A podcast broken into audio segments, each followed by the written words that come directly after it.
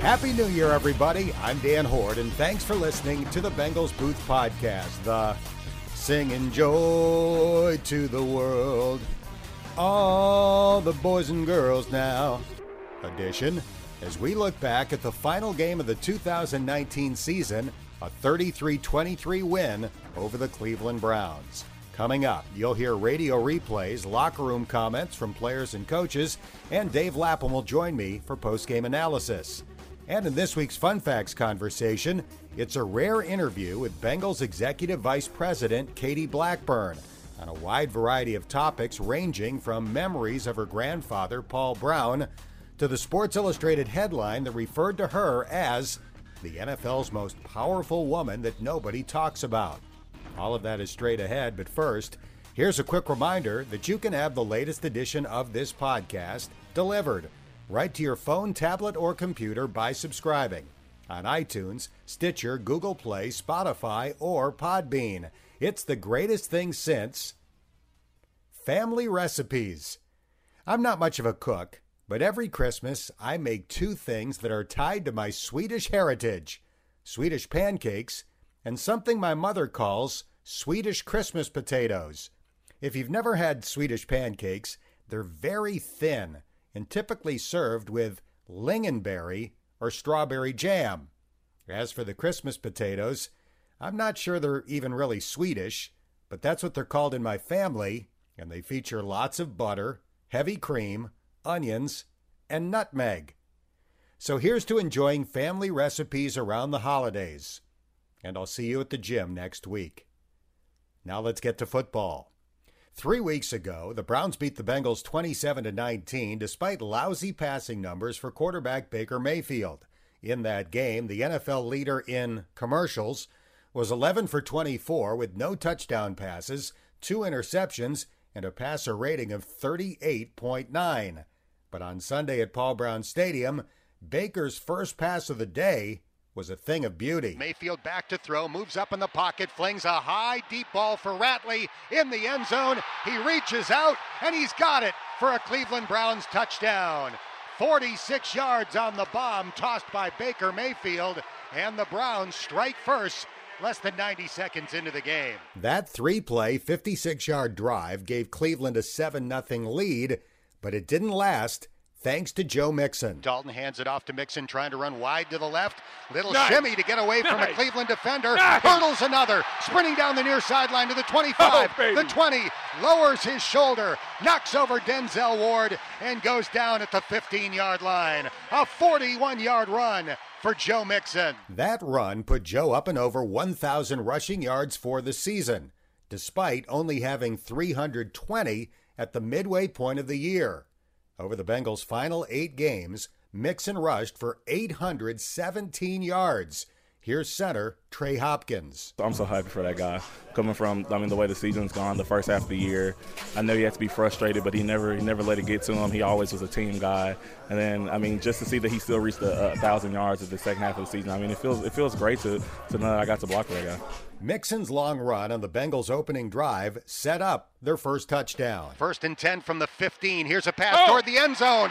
Caught by CJ Uzomah, who Gronk spikes it after the touchdown grab. And the Bengals are a PAT away from tying this game. Here's Tyler Boyd on the importance of answering the Browns' quick strike with a touchdown of their own. That's how you, that's how you uh, change the game, man. You got you got to answer at the end of the day, man. It was still early. They had three plays. It was what they had two minutes off the clock. There's a lot of football left, man. So uh, we just got to go out there and just just just find it, find, find ourselves, and uh, go out there and, and dominate. Speaking of Boyd, he reached a milestone of his own. On third down and 14, Dalton is back to throw. The protection is great. He guns it over nice. the middle. A leaping catch made for a first down at midfield. With that catch, Tyler Boyd goes up and over 1,000 receiving yards for the season. You're one of six receivers in Bengals history to have more than one 1,000 yard season. What's that mean to you at this stage of your career? Man, it, it means a lot, you know, because I know what it took for me to get here,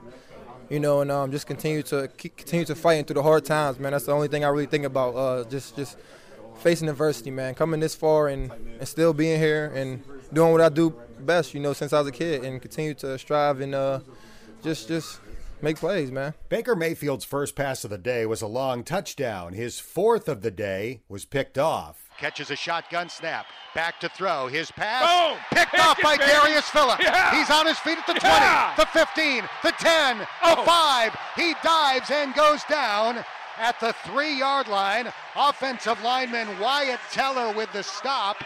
Darius Phillips. It's incredible. That's his third interception on fewer than 10 passes thrown in his direction this year. And three plays later, the Bengals had the lead. Third down and goal from the three. Shotgun snap. Dalton hands it Oh! to Mixon. Oh! Lowers the shoulder Oh! pads and busts his way into the end zone for a Bengals touchdown. Yeah. He spins the football and launches into his Bay Area dance as the Bengals have taken the lead. Randy Bullock missed the extra point, the only PAT he missed all year, and the Bengals led 13 7 after the first quarter. In the second, their lead grew to 13. Dalton drops back to throw from the 12, looking around, scrambling out to the left, being chased. Andy trying to sprint Get down in. to the five, Yeah. dives to the pylon, and it's a touchdown. Nice. That made it 20 to 7, the first time the Bengals have scored 20 or more in the first half all year. But the Browns answered. A field goal by Austin Seibert made it 20 to 10, and then Mayfield dialed long distance again. Play action fake. Baker Mayfield with a deep drop. He zings it deep down the middle of the field for Landry. Over the shoulder catch, breaks two tackles, and runs into the end zone for a Cleveland Browns touchdown. The Browns missed the extra point, so at the half, Cincinnati led 20 to 16 with Mixon carrying 15 times for 103 yards. The only scoring in the third quarter was a 47-yard field goal by Bullock that gave the Bengals a 7-point lead. Meanwhile, the Bengals were getting to Mayfield. They sacked him 6 times overall, and pressure leads to picks. On third down and 16, Mayfield back to throw. Has time. He's going to fire high and deep for Odell Beckham Jr. Nice. It's intercepted Nice. again by Darius Phillips. Has it way back at the 20. Running back to the 30. Head of steam to the 40. Runs to the 50 and gets knocked down near the 50 yard line by Jarvis Landry. Second interception of the game. Fourth interception of the year for a guy who has barely played. I haven't seen the final snap counts yet, but I'm guessing that Darius Phillips, who missed eight games with a knee injury, will wind up with roughly 100 defensive snaps for the year.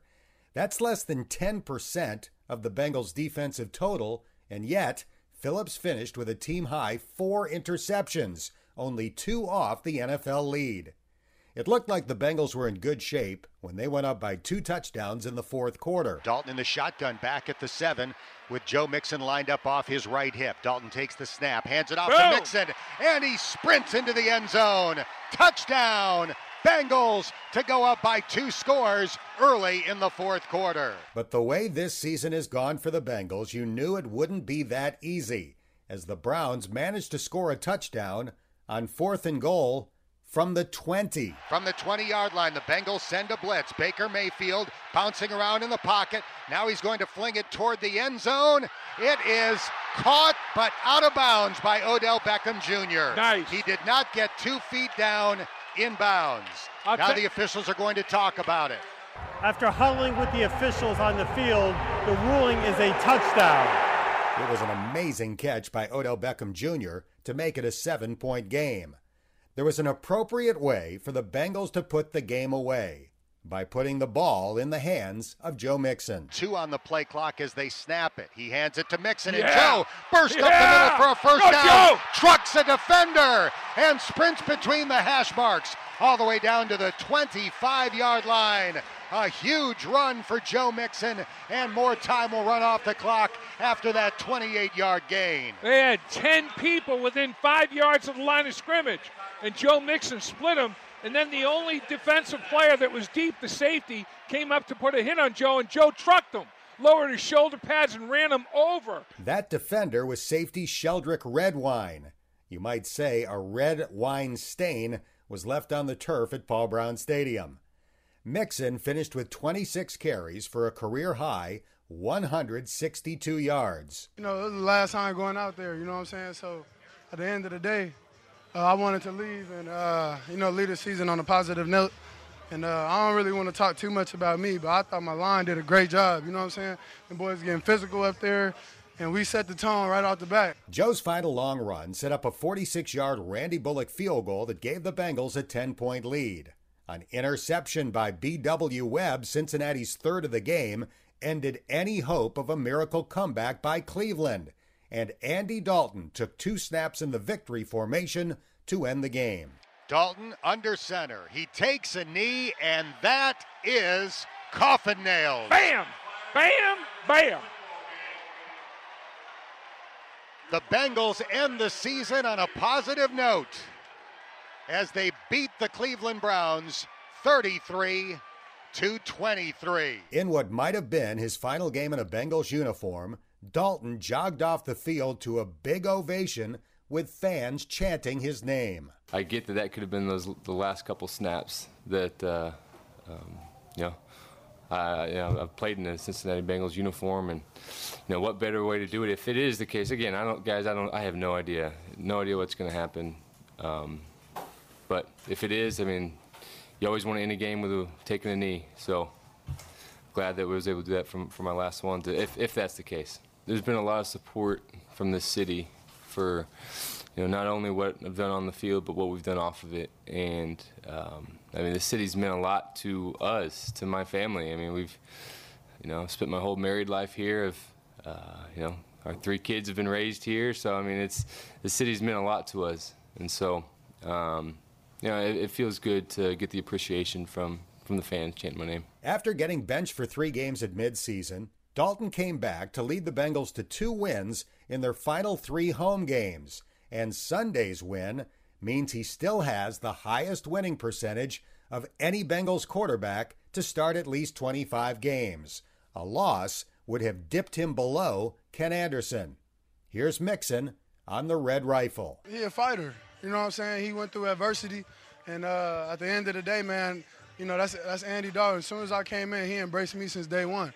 You know what I'm saying? So I'm gonna always ride and die with Andy. You feel me? So at the end of the day, no matter what the situation may be, uh, at the end of the day, I'm sure he gonna fight. And uh, you know, like I said, don't nothing in this league come easy.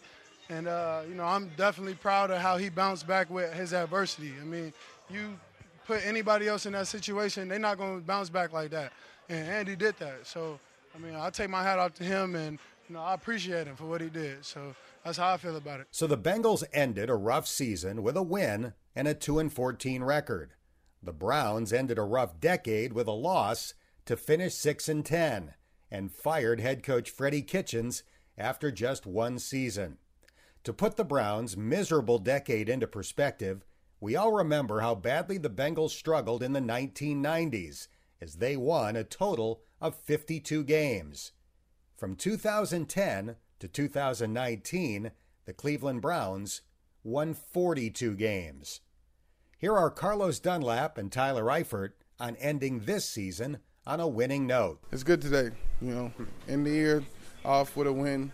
Um, it's a great feeling, but obviously our season didn't go the way we wanted. So that's the big picture. Um, you know, we focus in week in, week out, but now at the end of the season, you evaluate your season. So, you know, today is good. We're going to enjoy it, celebrate, get together, go eat. Um, you know, we don't know how this locker room's not going to be the same after this game. We know that, so we're going to get together as a team, you know, do something together, and then we're going to handle everything as it comes. We're going to go um, hang out and have a little gathering after this. So tomorrow, when we all have headaches, we'll probably think about it. I mean, enjoy this. Yeah, just to uh, enjoy being together and um, everything that comes with being on a football team. The you know the brotherhood, the camaraderie. You know, obviously I've said it before. It doesn't. We did, it didn't go how we wanted it to, but uh, there's still a lot of spent a lot of time together. So it's so hard because you, you know you don't want the season to be over, but it is over. So you know, we're just going to enjoy each other. And because a lot of time when, when the season's over, some of your good friends are in here, but everybody has their own lives in different parts of the country, and so you won't see a lot of guys. And so, uh, you know, we'll just enjoy it and have some fun. After the game, Dave Lapham spent six minutes with head coach Zac Taylor. Coach, huge win, division win. at home and finish the season, I mean, it had to be big. It was fun, you know, and that, that's when you're doing things the right way in a lot of different areas. You got great momentum throughout the game. Outside of a stretch there at the end of the second quarter, that's what it should feel like, and we all got to remember that because there's a lot of games where we didn't remember what that felt like, and so. Um, you really got to capture this moment right now and feed off of it and, and, let us let it propel us into April, let it propel us into August. Um, but this is what it should feel like every week for us. Do you feel like the conclusion of the Miami Dolphin game carried over into the early stages of this football game? We've always had confidence in ourselves, and so I, I wouldn't necessarily say that that was any sort of factor. Our guys are confident that um, we should have played better the last time we played Cleveland, and we need to finish this thing off the right way. We get another shot at them three weeks later, and we need to play the way that we know we're supposed to play. And I thought we did. Improved on third down on defense. We improved the red zone on offense. All the things that we did poorly the last time, our guys stepped up and made those plays. Yeah, it was incredible. I mean, uh, got uh, 16 out of 35 points in the red zone up there, left 19 on the field today. Four touchdowns and a field goal and, and five red zone opportunities. A mixed extra point, obviously, uh, you know, one one point that you didn't didn't generate there, but penalties. I mean, way down last uh, game up there. It was like 99 yards and penalty yards. I think was a season high. Today, no factor whatsoever. Like you said, third down was was a big deal. You guys uh, were three for 12 up there, and today I think something like nine for 13 or something like that. Something crazy.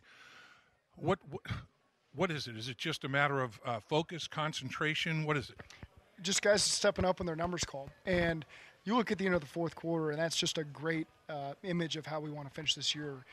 The offense got the ball up seven points, drove down the field because guys made plays. Randy stepped up, made a huge field goal in the rain, and then our defense stepped up got a turnover. And that's how the game ended. And all three phases stepped up and did that. And that's what we've been preaching all year. And so to finish off the last game of the season that way, uh, I think just think speaks to the character of this locker room. It speaks to the character of the coaching staff to keep these guys going through all the, that adversity we faced.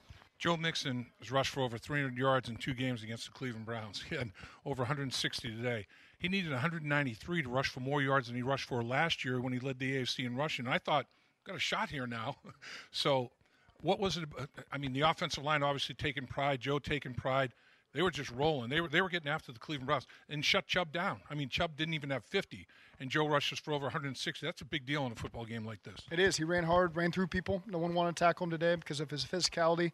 Uh, I thought our linemen, our receivers, really did a nice job blocking down the field and giving them those lanes. But um, it was just a physical rushing attack by our guys, and, and they executed very well. You got up on them, and uh, they couldn't run the football, shut the running game down, so they had to throw. Baker's got talent. He's got Pro Bowl receivers to throw to, so he made some chunk plays but it was it was a situation where they they were so one dimensional. You guys never really lost control of that football game. Yeah, they, have got great weapons all over that offense. So I was really pleased with it. Starts with the run game, trying to shut that down, get some pressure on the quarterback. Um, Odell and Jarvis, they're going to make plays. It's going to happen. Uh, but I thought for the most part, we came out the second half and minimized those explosive plays, and uh, they got the fourth and twenty, which is just a you know a premier player going up and make a play. That's a tough one to stop. But overall, pleased with how our guys finished in the second half. I know uh, when I played, it was usually we'd go back maybe four games as we're preparing for an opponent. And uh, did you emphasize your game since it was only three weeks ago, your game more than anybody else's game because this is where we were, this is what we could have done, this is how what we have to do to turn this around? It is because Baltimore is such a unique system that they run in Arizona now, kind of what they've gotten to. Um, you know they're executing well with that quarterback that runs around a lot. So you see unique defensive plans when teams play those two teams. So the next one up was our game, and, and there was a lot to learn from that that we could improve upon, and, and our guys really took that to heart. You know, the one thing, and, and people are gonna, people have said it to me, you know, and um, when, when they asked me, you know, the football team only one when I said, I'm going to tell you something. It, the thing that's amazing to me, there's nobody throwing another guy under the bus. There's no finger pointing. There's no backstabbing. There's none of that going on. It's the most unbelievable dynamic. You you wouldn't, and they look at me like I have three heads. You know, they don't really believe it, but it's true. I mean, this football team stayed. I, I know your emphasis was stay connected. My God, they stayed connected. Yeah, I mean that's the foundation of our culture. Is guys sticking together, taking accountability for what they can be accountable for. Um, we, we, expected more wins this year, but this has got to be the foundation for a future here. And the wins are going to come if we keep doing the details the right way and raising our standards. And, and again, proud of the staff, how the way they've communicated with the players and the ways the players have taken to it. What if if you had to point to one thing the biggest improvement that you saw in any phase was? I think our guys just making plays in critical moments. You saw that last week. You saw it this week. You saw it in the Jets game. Um, you started to see more of it. Guys stepping up and, and saying, "I'm gonna be the guy that steps up and make the plays. I'm not just gonna gonna do the bare minimum here. I'm gonna go make a play and try to turn this game." And um, today was a great uh, great sign of all that. I know uh, coaches have told me in the past, coaching a football season is like dog years.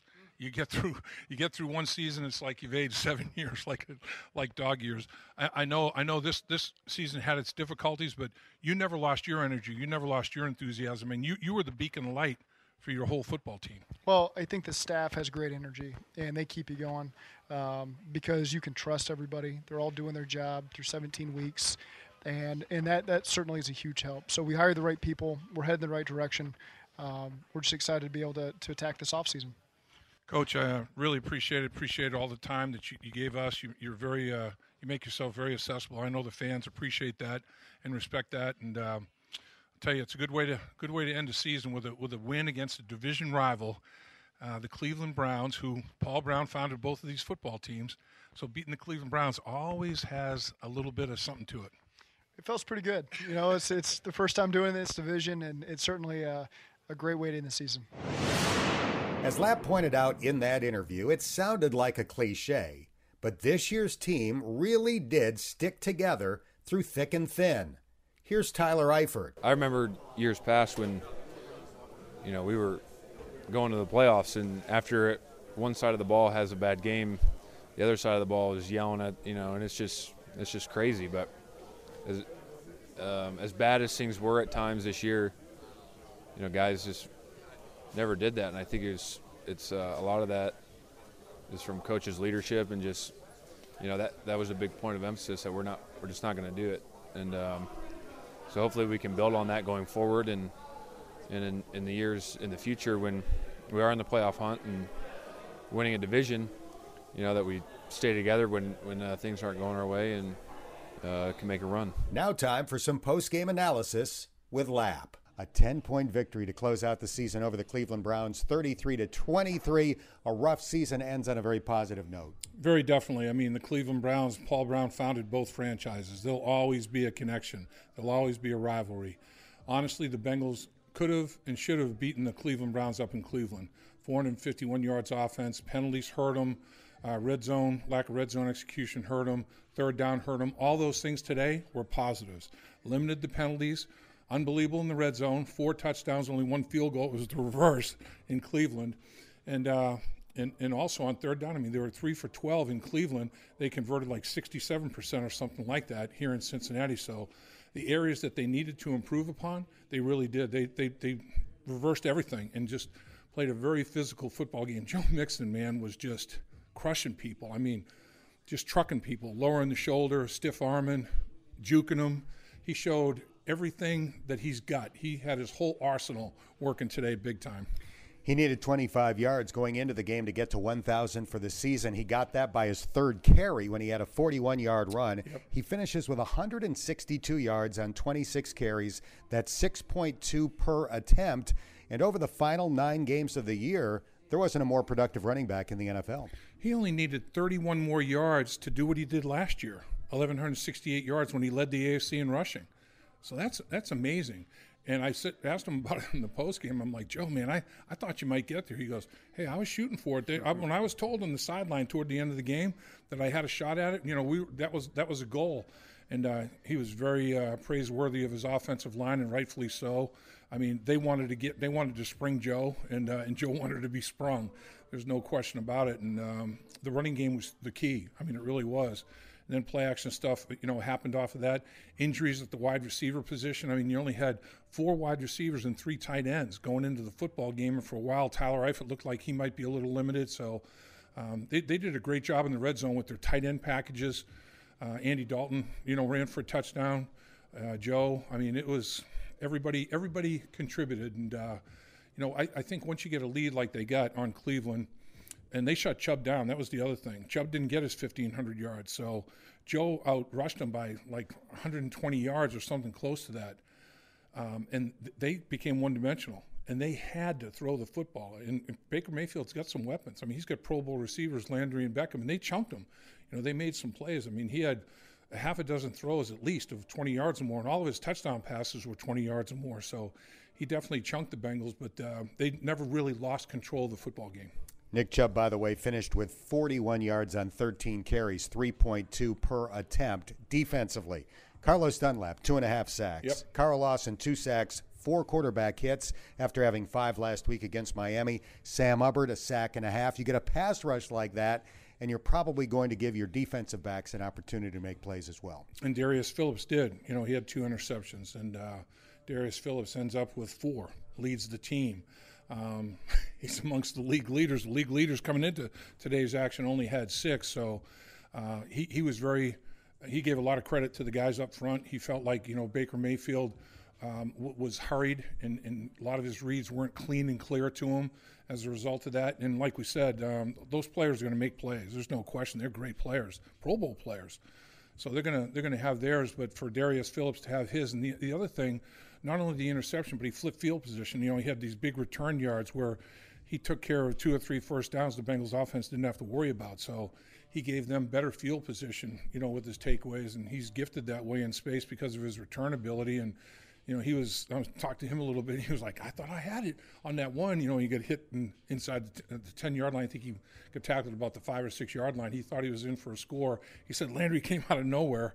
But um, that kid, working with, you got to work with him because he is a natural playmaker. He finds the football, breaks on the football, makes plays. He's, he's somebody you got to work with. So the Bengals get a win and still have the first pick in next year's draft. Seems likely they'll use it on a quarterback, Joe Burrow, maybe somebody else. If that's the case, this could have been it for Andy Dalton in a Bengals uniform. He's still under contract for one more year. If it turns out to be his last game in Cincinnati, he leaves with his 70th, 70th win as Cincinnati's starting quarterback and the best winning percentage of anybody in Bengals history to start 25 or more games. Golf clap from Dave Lapham. Andy Dalton is, is um, you know, 11 or 12 wins against the Cleveland Browns. He dominated the Cleveland Browns in the division in his in his time here with the Cincinnati Bengals. You know, to to be involved with five straight playoff appearances, your first five years in the league. I mean, at one time he was 50, 25, and one. Was winning, you know, two two games for every one that he lost, and then things started to change. You know, injury, departure of players, whatever the case may be, things started to change. But Andy Dalton is a winner. You know, he won at every level uh, Pee Wee football, you know, youth basketball, youth baseball, whatever it is. He had never lost more than two in a row at any level until he came to the National Football League. So he's a winner. And, um, and I'm glad to see him get a victory. If this is his last game here in Cincinnati, he ends up um, with a lot of records records with his feet, records with his throwing arm, overall wins. Nothing but uh, nothing but praise for Andy Dalton. As not just as a football player, but we say this about guys, and sometimes it's overused. But as great a player as Andy Dalton is, he's even more incredible human being. I mean, you know, he's man of family and, and faith, and uh, you know, great husband, great dad, great friend to everybody in the community, great teammate. Andy Dalton's a special guy. Andy Dalton's 204 touchdown passes are a Bengals record, as are his 22 touchdown runs. That's the most by any Bengals quarterback. Now, time for this week's Fun Facts interview. Traditionally, I like to end the season by going down memory lane with Bengals president Mike Brown. But this year, for the first time, I had the opportunity to visit with another member of the Brown family, his daughter, Katie. Time for some fun facts with Bengals Executive Vice President Katie Blackburn. I asked your dad about the Freezer Bowl once. His most vivid memory was you that morning going around the stadium hanging up homemade banners. Do you remember it as well as he does? Uh, how could you forget? It was definitely a very memorable day, and um, obviously it, the weather was was cold. But um, friend of mine um, and I all season had made banners that we would go out every game and, and hang up. And at one point, we pretty much had a banner for every player. So that morning of the Freezer Bowl, we took all of our banners and I don't know if we got them all up, but we hung. We we went out there in the cold weather and somehow managed to. You had to tie the string and in cold weather around a metal a metal railing. That was a little tough to do sometimes, but but we got them up there and it was um that was that was it, the whole day was memorable. Obviously, the whole game, and it was just um, a great day with a lot of fun memories. But the banners were one part of it that um, I will definitely remember too. So those banners had clever sayings like "the Turk lurks." How much time was spent trying to come up with clever sayings for all the Bengals players? Well, we had Zap 'em, Lap 'em. Um, um, you know, that was part of the fun of it. I was coming up with something that worked for um, as many guys as we could come up with something that, that was fun, but that was definitely a fun part of it.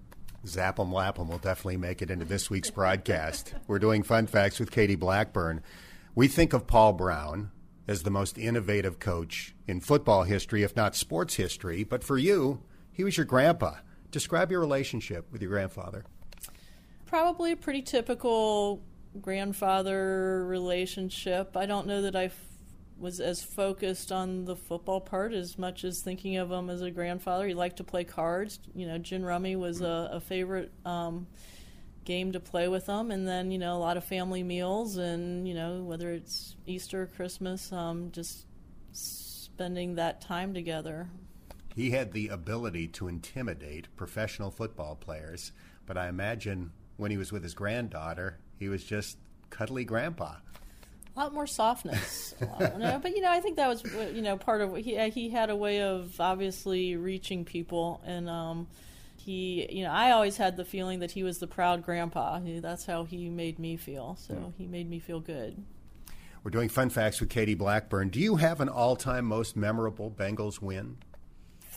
Definitely those wins that got us to the Super Bowl. I can still picture sitting in my seats and um, after I, the very the first one, I remember being I remember jumping up and down in the aisle, and I remember people pointing at me. So, um, but you know, just that that thrill of knowing that we were actually getting the Super Bowl, most memorable. On the flip side, is there a most painful loss? Definitely that San Francisco game where there were four seconds left, and they the game we thought was over, but then they threw that touchdown pass, and I think I may have kicked the concrete at Riverfront, and um, that one's the most memorable to me. So the regular season game where Sam tried to run out the clock as opposed to just punting it down the field, and they threw the touchdown pass to Jerry Rice on the last play. Whatever we did to not not use up those last four seconds, I still think about all the different things we could have done. But yes, that game. All right, Katie, you went to Dartmouth and earned a letter as a hockey goalie. How did you wind up playing hockey? Well, that's probably a question I still ask myself sometimes. but um, I went. My brother had played hockey here, and so I was familiar with the game, and I had skated a little bit. Um, over at Northland Ice Rink, they had Glendale Skate, and you'd go and skate Saturday mornings. And then the person that I befriended when I got to Dartmouth was from Minnesota, and she said she was going to go out for the hockey team. So I went to the meeting, and I oddly, when I went to Dartmouth, uh, the sport I played most was tennis, and I but I always sort of wanted to have just because of being involved with the football side. I'm like, oh, I'd always love to be involved in some sport somehow. And so I went to the hockey meeting, and back then it's not obviously like it is today. For whatever reason, they were willing to take a couple of people who weren't really necessarily great players. So I sort of got to participate with the team for the first year, maybe, and um, finally worked my way into playing. Started out as a wing, finally scored maybe a goal mm. or two, and then the hockey or the goalie graduated, and they didn't have a goalie, so I volunteered, thinking, hey, there's a little more ice time, but I pretty much started and got benched. So, well, you've got one more college letter than I do. You majored in math and economics. Did you choose that with football in mind? When I started at Dartmouth, I sort of thought maybe pre med, and so I started taking. You know, I I took organic chemistry, and then I decided maybe something other than pre med. And obviously, I always loved the football side but you know, I always had heard, oh, go do, you know, make sure you're doing what you want to do, and um, so I did. I did not choose that with football in mind. I chose that because once I went away from pre med, those were the those were the courses that I most enjoyed, and um, then decided I would see what I could could do with those once I went that direction. We're doing fun facts with Katie Blackburn. After Dartmouth, you earned your law degree at UC, and you did practice for a couple of years. Did you enjoy it? Very much. I, you know, I practiced at Taft and Hollister, and um, just I think the thing about um, being at a law firm is a lot of great people. You got great experience in um, some corporate settings and just you know how how things operate um, legally, and so it was great experience, and I liked the people, and yeah, it was it was great experience. One of your responsibilities with the Bengals over the years has been negotiating contracts. Does it get emotional? Less so with time. I think you you learn as you grow that it, you um but maybe early on when you first you know first start out I think everybody's a little bit more emotional about some of the things they're doing but you know as as as I've gotten older now old um, I think I hopefully have grown out of, of it being an emotional thing. In 2016, Sports Illustrated referred to you as the NFL's most powerful woman nobody talks about. Sure that was a headline that, that you found embarrassing, but do you think of yourself as a trailblazer for women in sports? That's just not my personality is so much to focus on that kind of thing. So I do believe that anybody should have an opportunity and, and be able to do anything that they think they could be good at but I, I don't know. It's just not my personality. To, like you said, that's a very embarrassing headline, in my opinion. I feel like I've never worked a day in my life. I love broadcasting a game. I love doing the homework. Do you feel the same way about working in the NFL? Definitely, definitely. I love coming to work every day. Um, you know, I find that there's just different things going on every day, and um, still learn something new every day. Um, love the people we work with, love what it's about. I love the football. I love football. And so being able to come and be involved with football every day, I can't imagine anything better. Your daughters Elizabeth and Caroline have not followed in your footsteps, at least not yet. Do you hope they eventually will? I mean, honestly, yes. I would love for them to follow in my footsteps or, or to, to come and be a part of it. Um, I know they're. I think they're interested, but I do. I, you know, I think it's also great for them to go out and get other real, real world experience, and and then make sure that this is something that they would want to do, and make sure it's the right thing for them. Your husband Troy once said that you curse like a sailor when watching games. Guilty as charged. Do I have to answer? Can I plead the fifth? you're you're entitled to plead the fifth, but I think that would be admit, admitting your guilt. Um, I mean, I I have on occasion, and I've been working on that too. Like we said, we mature, we mature, but um, I've had my moments sometimes. I'm not going to lie. That puts you in the company of every Bengals fan listening. I am guessing. Like I said, it's it is it's something that I've gotten much better at, and um, I appreciate the game for what it is. There are moments when things don't go right all the time, and and being able to keep moving on is what it's all about. So I've improved. I appreciate you doing this. You don't love talking about yourself, so uh, the fact that you did this is much appreciated. Happy holidays, and uh, have a great off season. Happy holidays. Thanks, Dan.